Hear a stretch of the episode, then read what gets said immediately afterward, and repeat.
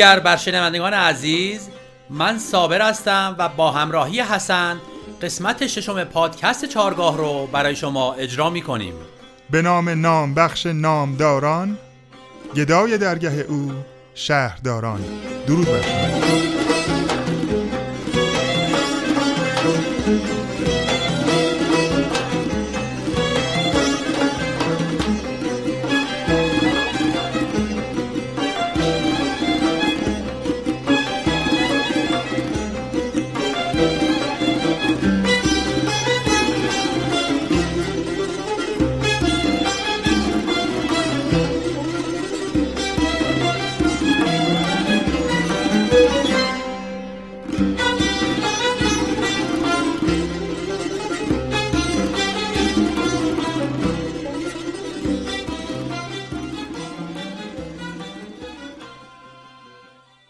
دوستان عزیز از اونجا که پرداختن به دستگاه ها و آوازهای ایرانی خیلی مفصل و گسترده است ما تصمیم گرفتیم برای هر دستگاه یا آواز یه بخش مقدماتی داشته باشیم و بعد وقتی دوباره برمیگردیم به اون دستگاه یا آواز تر راجبشون صحبت بکنیم.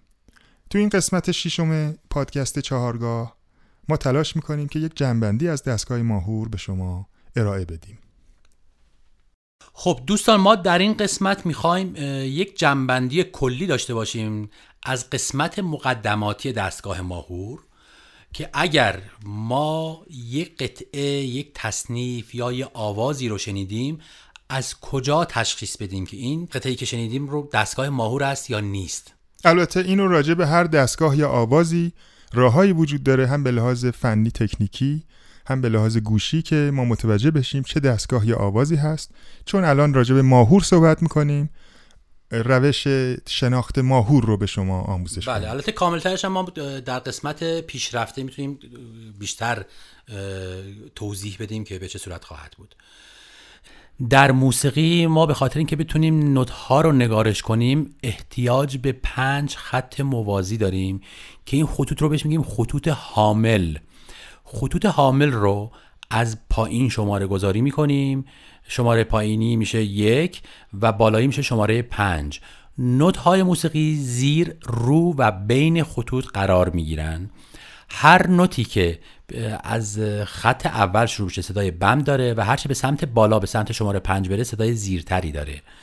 در موسیقی اصطلاحی داریم به اسم فاصله. فاصله در موسیقی عبارت است از مسافت میان هر دو نوت موسیقی یا اینکه مثلا بگیم اختلاف دو نوت از نظر زیر و بمی یا اینکه اختلاف سطح اونها روی خطوط حامل نسبت به زیر و بم بودن. حالا گوش بدید. نوت اول دو فاصله دوم یعنی دو تا ر دو ر فاصله سوم دو تا می. دو می.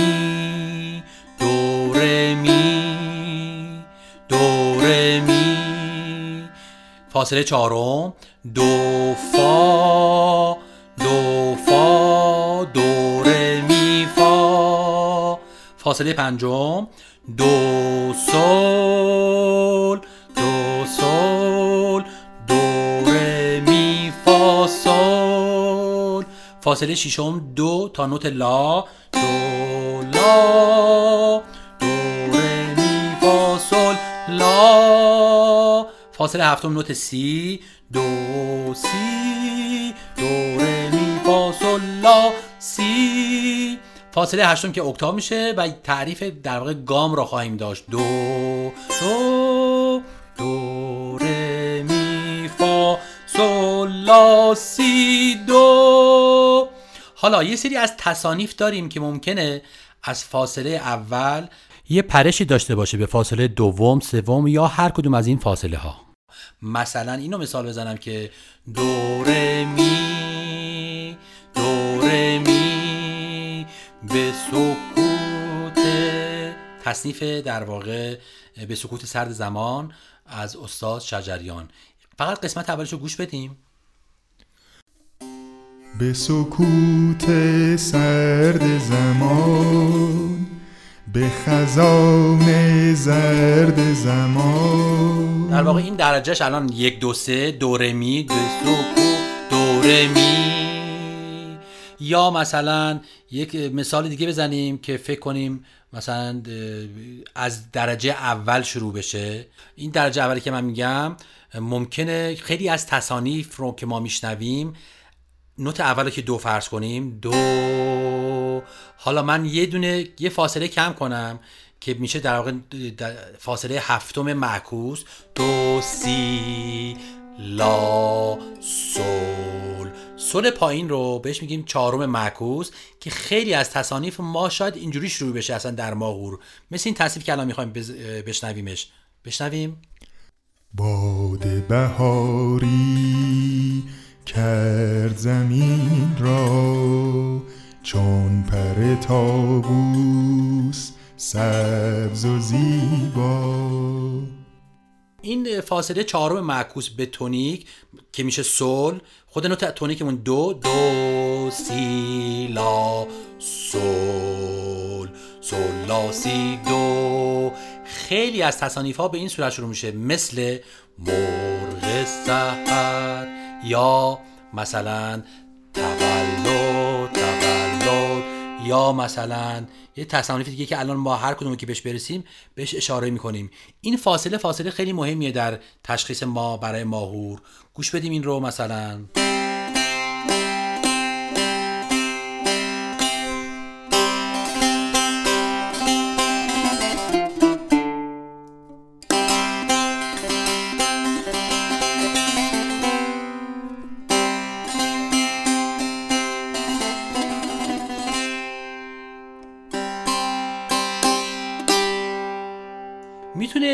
فاصله چهارم معکوس به تونیک بعدا می‌تونه به هر نوتی اشاره کنه که ما بعدها در دستگاه راست پنجگاه به این خیلی در واقع اشاره داریم. مثلا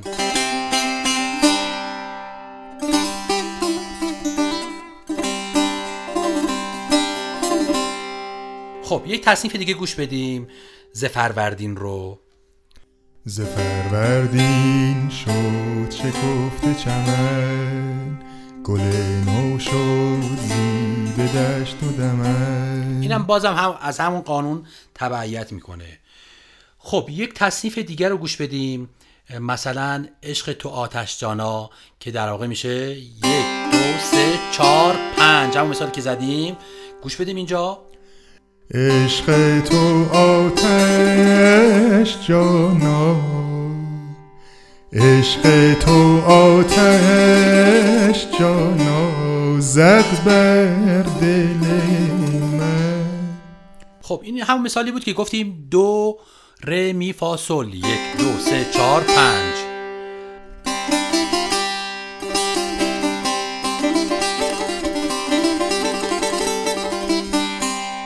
ما یک سری از این فاصله ها رو به عنوان شابلون به عنوان ماکت می‌تونیم تو ذهنمون تو ذهنیتمون داشته باشیم که اگر یا به عنوان یک الگو داشته باشیم که یک تصنیفی رو که شنیدیم احساس کردیم که ممکنه شبیه یکی از این الگوها باشه از لحاظ فواصلی می‌تونیم تشخیص بدیم در تشخیص اولمون که این ماهور هست. چون ممکنه بعضی از فاصله ها در دستگاه ها یا آوازهای دیگه به صورت مشترک وجود داشته باشه.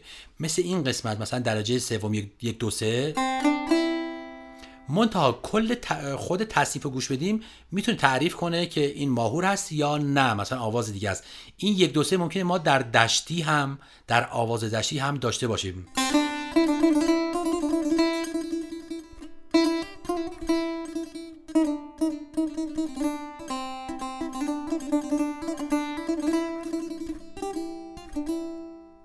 ولی جایی که این نوت وای میسته و اون مسیری رو که داره معرفی می‌کنه در نهایت وقتی گوش میدیم می‌بینیم خیلی فضاش با فضای ماهور خیلی فرق می‌کنه. خب یک تصنیف دیگر رو مثال بزنیم مثلا از درجه دوم. نوت اول دو. نوت دوم فاصله دوم میشه ر. اگر روی نوت دوم وایستیم ما و همون فاصله های ماهور رو تکرار کنیم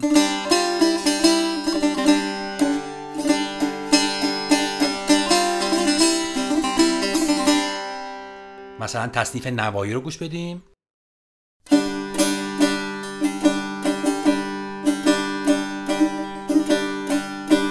نوایی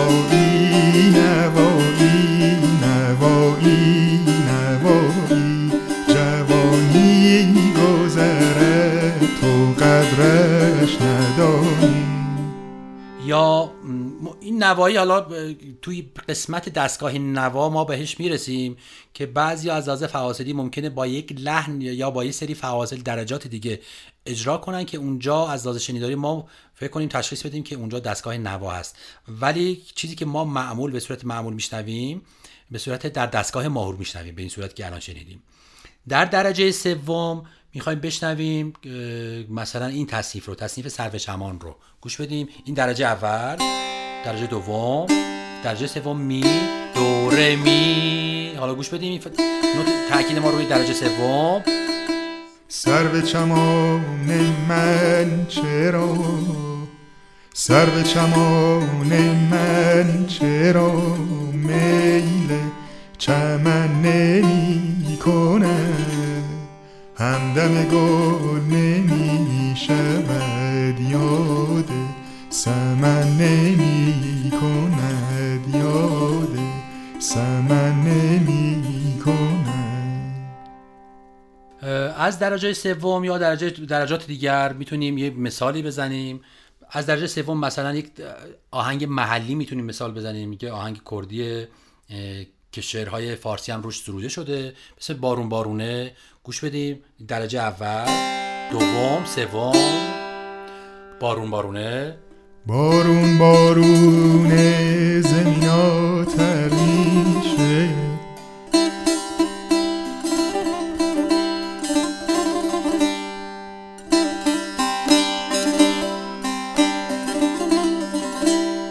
و الاخر یه تصنیف دیگه از درجه سوم گوش بدیم. به اسم بیاتا گل برافشانیم. در واقع اصل ملودی بر اساس موسیقی کردیه که بعضی از آهنگسازا اومدن برداشتی از اون رو داشتن و بست و گسترش دادن. گوش بدیم از درجه سوم. نوت اول دو ر می گوش بدیم. بیا تا گل برافشانیم و می در ساقر اندازی. فلک را سخف و بشکافی و ترهی نو در اندازی. در درجه چهارم ما یه مثال دیگه بزنیم. گوش بدیم این فاصله ها رو.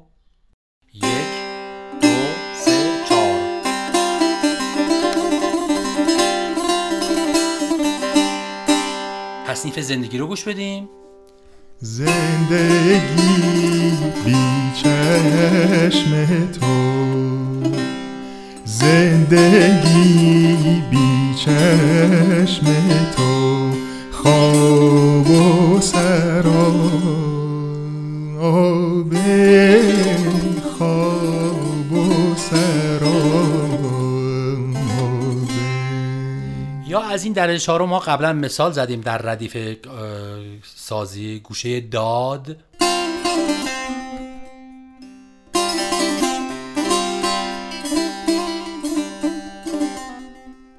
خب درجه پنجم که ما یک مثال خیلی واضح زدیم در قسمت های قبلی تصنیف زمن نگارم که از درجه پنجم شروع می شود از فاصله پنجم ماهور. دو یک دو سه چهار پنج که شروع زمن نگارم رو گوش بدیم. زمن نگارم عزیزم خبر ندارم یا تصنیف ز دست محبوب رو گوش بدیم که از چهارم معکوس اشاره می‌کنه به خود نوت اول و از اونجا یک در واقع پرشی داره به درجه پنجم. گوش بدیم. ز دست محبوب ندانم چون کنم. ز دست محبوب ندانم چون کنم. و از هجر رویش دیده جیهون کنم. و از هجر رویش دیده جیهون کنم. خب از درجه ششم می‌تونیم یه مثالی بزنیم. از, از یک تصنیفی اگر مستم من. گوش بدیم شروعش. این درجه شیشم رو گوش بدیم. یک دو سه چهار پنج شش. که میشه نوت لا. این مثال هایی که ما همه رو زدیم در گام ماهورمون گام ماهور دو بودش. درجه شیشم رو گوش بدیم.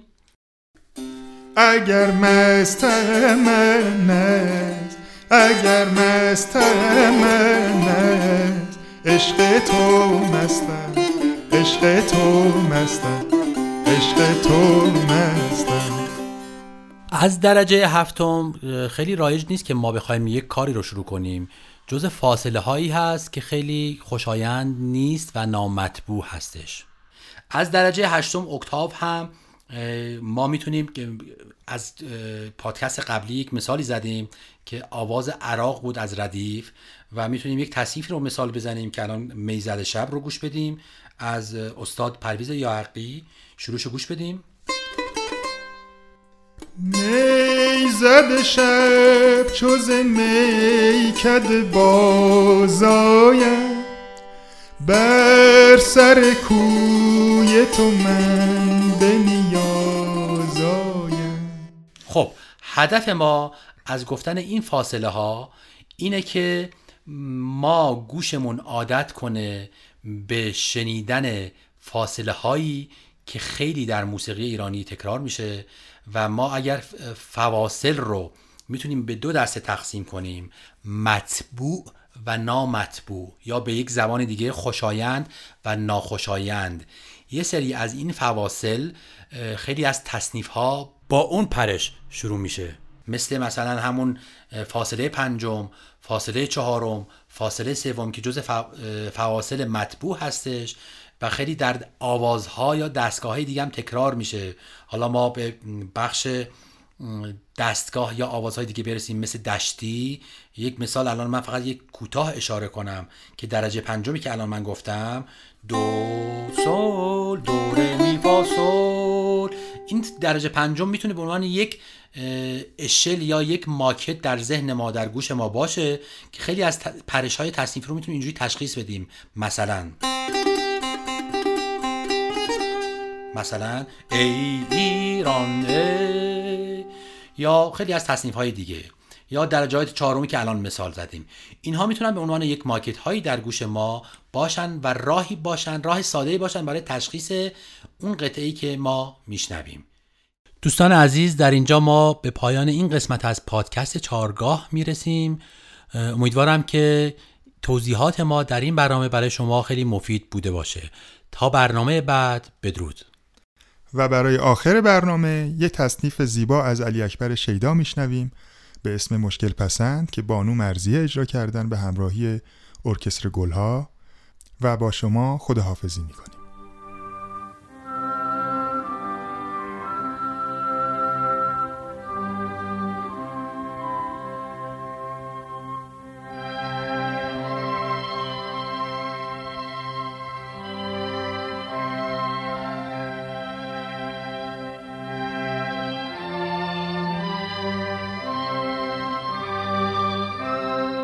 خیام اگر زباده مستی خوش باش.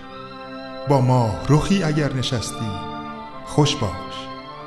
چون عاقبت کار جهان نیستی است انگار که نیستی چو هستی خوش باش. اگر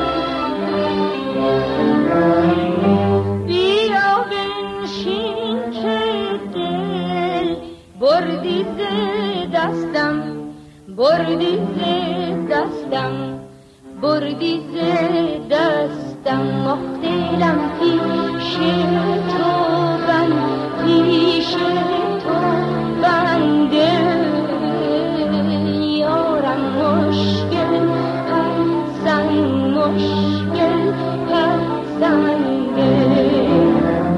خوشگل پسنده مشکل